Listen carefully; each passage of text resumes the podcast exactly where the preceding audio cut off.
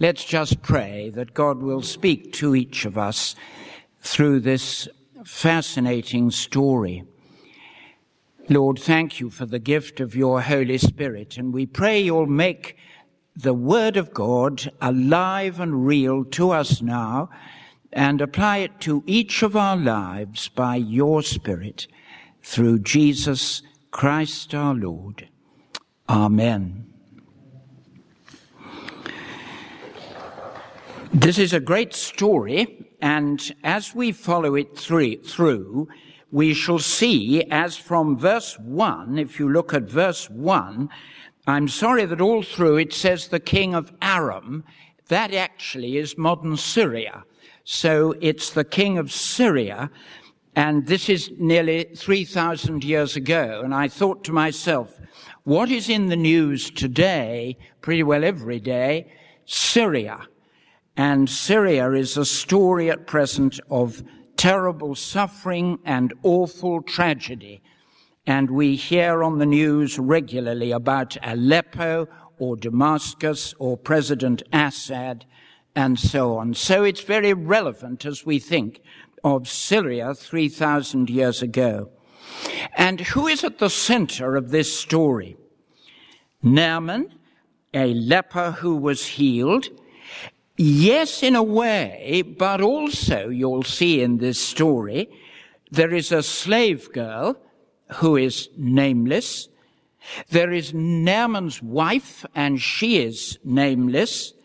There is the king of Israel as well as the king of Syria. There is Elisha the prophet, and there are the nameless servants of Naaman. So let's start with Naaman in verse 1. And if you look at that, it says he was a great man in the sight of his master and highly regarded. And then a little bit of a shock because it says through him the Lord had given victory to Syria or Aram. The Lord gave victory to this man who probably worshipped idols regularly and knew nothing of the true God but the Lord gave him victory. And in the Old Testament, we find regularly it tells us that the Lord is sovereign and is in charge. But the end of verse 1 Naaman was a valiant soldier, but he had leprosy or in the old authorized version, but he was a leper. And this man Naaman probably must have been in the early stages of leprosy at that stage. I expect he was fearful what was happening to his body and this illness because he knew that lepers were cut off in ancient society. They were isolated. They were, in today's terms, in quarantine. And I often, when I get a story like this, say to myself, illness and tragedy comes to all people, however great or strong. And I find myself saying, illness and tragedy either embitters a person or enriches a person. And I expect all of us here this morning have a but in our lives. Perhaps you say, well, I'm getting on all right in life. Perhaps you even say, I'm doing quite well. But I have a weak heart. I have failed my vital exams. I get very depressed. I hate myself. My marriage is in tatters. I have just lost my wife. I am so lonely. Naaman was a great man, but, and all of us, I'm sure, have buts. So let's look next at the sovereign Lord and see the next character in the story. If you look again at that chapter 5 and move on to verse 2, you will see it speaks of a slave girl. A slave girl who was taken captive by Syrian bands, and she was no doubt living in Naaman's house and was serving, as it says, Naaman's wife. And she was unknown. She is nameless. She is in captivity. But that was where the sovereign Lord was at work. That slave girl knew God and his prophet in Israel, Elisha. And she spoke. A young captive girl perhaps shy, perhaps awkward, perhaps fearful, but she spoke to her mistress. And that has something to say to you and me. If you're anything like me, I find reasons not to speak. I'm so cowardly and I find excuses. I think I might get in trouble if I said something. Anyhow, what good would it do? But she spoke to her mistress. And the next thing we know in the story is that Naaman got permission and a letter, if you turn over the page onto page 424, we find that Naaman got permission and an explanatory letter from the king of Syria to the king of Israel.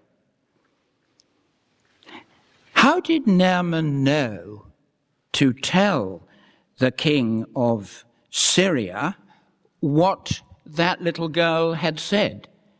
Well, presumably, Naaman's wife was bold enough to say to this great man what the little girl had told.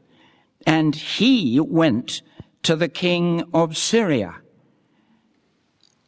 And so he went then to the king of Israel with all his pomp and grandeur and delivered this letter. And the king of Israel was terrified. Is the king of Syria picking a quarrel with me? Why has he said this? Am I God? Can I kill and bring back to life? And so on. And the king of Israel was terrified. Enter Elisha. And the sovereign Lord stepped in at that point and was at work again. Who told Elisha about what had just happened? Perhaps that was a somebody who believed in the true God and don't you think if you look at verse 9, have a look at verse 9, what a lovely moment. Naaman went with his horses and chariots and stopped at the door of Elisha's house. Can you imagine this probably humble, ordinary house? And here was this man with all his horses and chariots stopping at the door. So what happens next? Elisha sent a messenger. He sent his servant to the door and opened the door and said to this great man with his horses and chariots, go and wash seven times in Jordan. And as you can imagine, Naaman was furious. Whatever next? Can you believe it? This man didn't even come out and recognize me in all my fame and greatness. And he wouldn't come and talk to me at all. He's told me to go and wash in the Jordan, that piddling little river Jordan. Whatever next? We've got far better rivers in Jordan. What a moment. And the sovereign Lord stepped in again because he had lessons to teach us and Christians down thousands of years of history. He had certain things to teach us. First, you cannot come to God on your own terms of self-importance. The only way to find real life and true healing is to humble yourself and come to the foot of the cross where Jesus died. Secondly, he was teaching that in today's world, we need to take courage for God. We need to speak out for God, even to people in high places and leadership positions, like this slave girl did. And thirdly, he was teaching us that God uses small, ordinary, sinful, weak, fearful people like that slave girl, like Naaman's wife, and at the end of the story, as we shall see, like Naaman's nameless servants.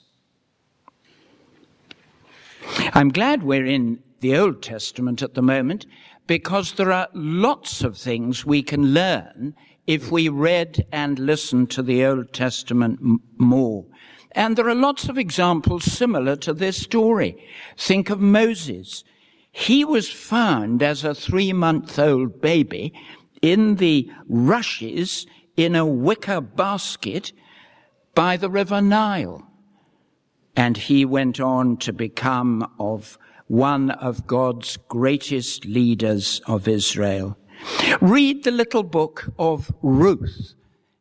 A little bit later than this, no, a little bit earlier than this in the Old Testament, and read about that girl who married a man from a foreign country of Moab, and then her husband died, her father-in-law died, her brother-in-law died, and she went off to a foreign country with her mother-in-law and looked after that woman in her loss.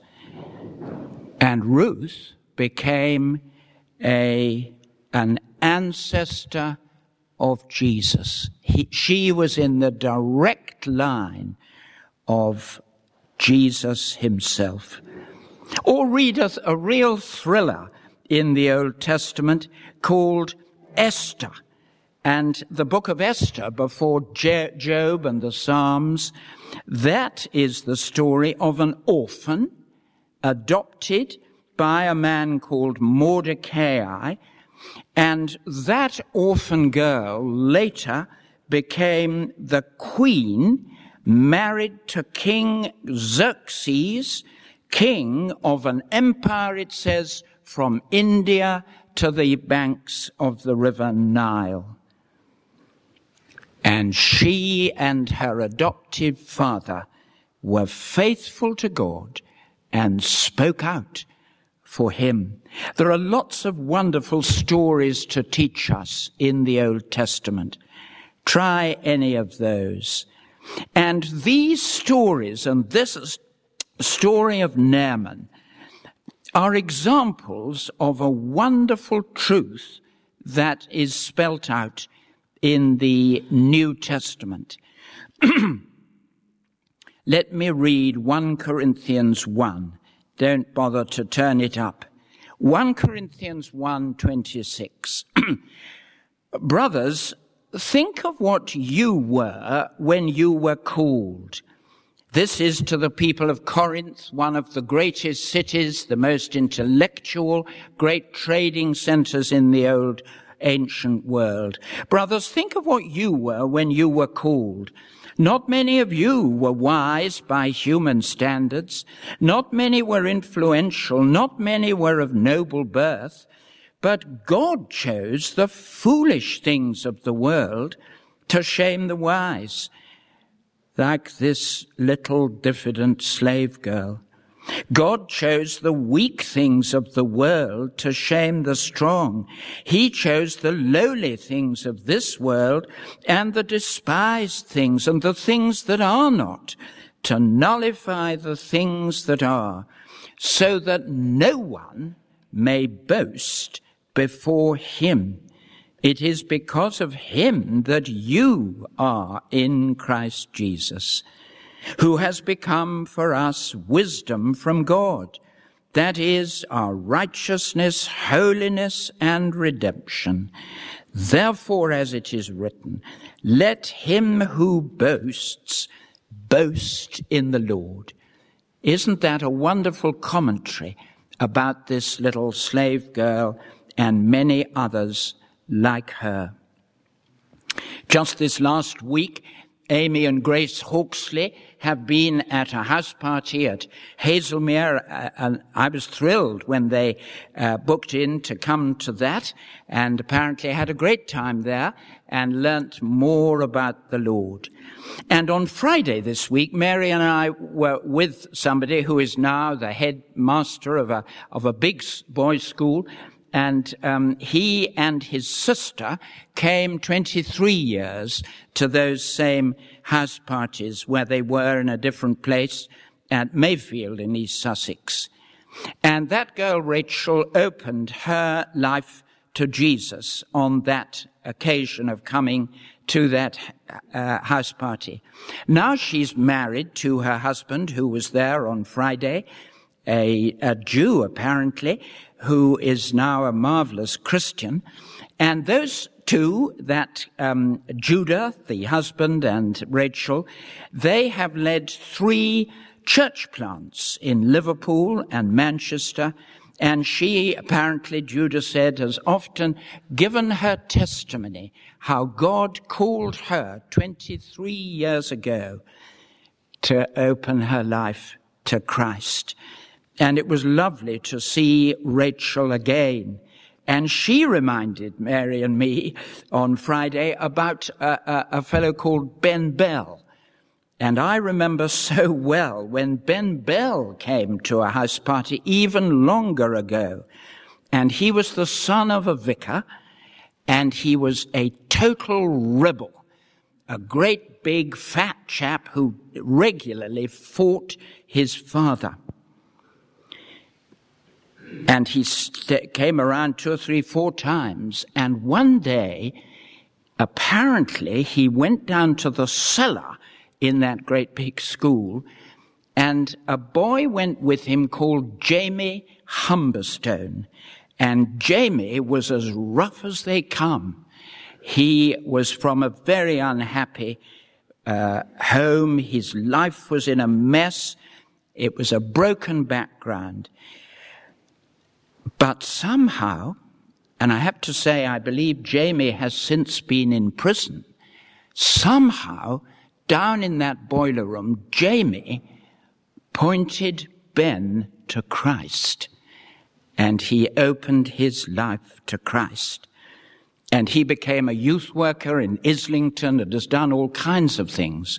And today, he is at Ridley Hall Theological College in Cambridge and is going to be ordained.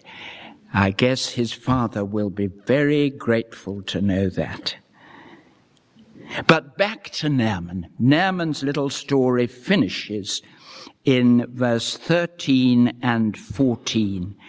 And we find that those servants, those unknown servants of Naaman, simply said to this man, you are a fool. If that man, Elisha, had said to you, go and do some huge and special thing, you would have driven off with your pomp and ceremony and done it.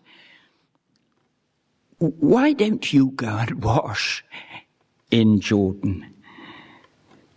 And Naaman went and washed And look at the end of verse 14. His flesh was restored, became clean like that of a young boy.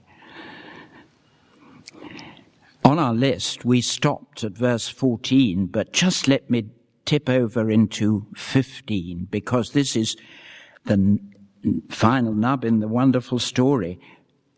Naaman said, Now I know there is no God in all the world except in Israel.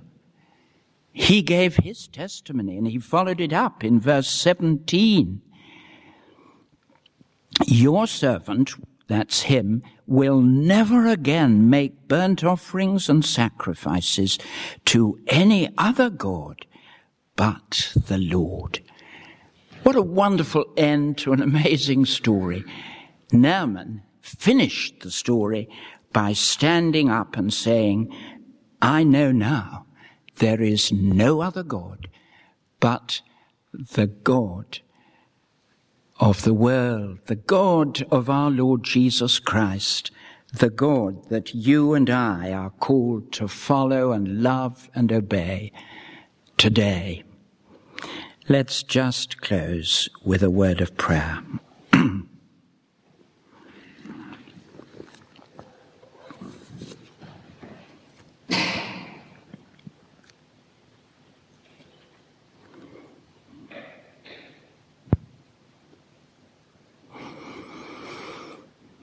Thank you so much, Lord Jesus Christ, for this remarkable story. And thank you that you're willing and able to use us in our weakness and unworthiness. You're willing and able to call us to follow you, to open our lives to you. As you did with that lovely girl, Rachel, as you did with that slave girl two, three thousand years ago, as you did and have done to so many people down the years to call us to yourself and then amazingly use us if we're willing to speak up. Not great sermons, but just a few words just to speak of you, to live for you. And thank you, Lord, that you can use each of us here this morning to speak a word for you, to point another to you. Please give us strength and courage to do that for your name's sake. Amen.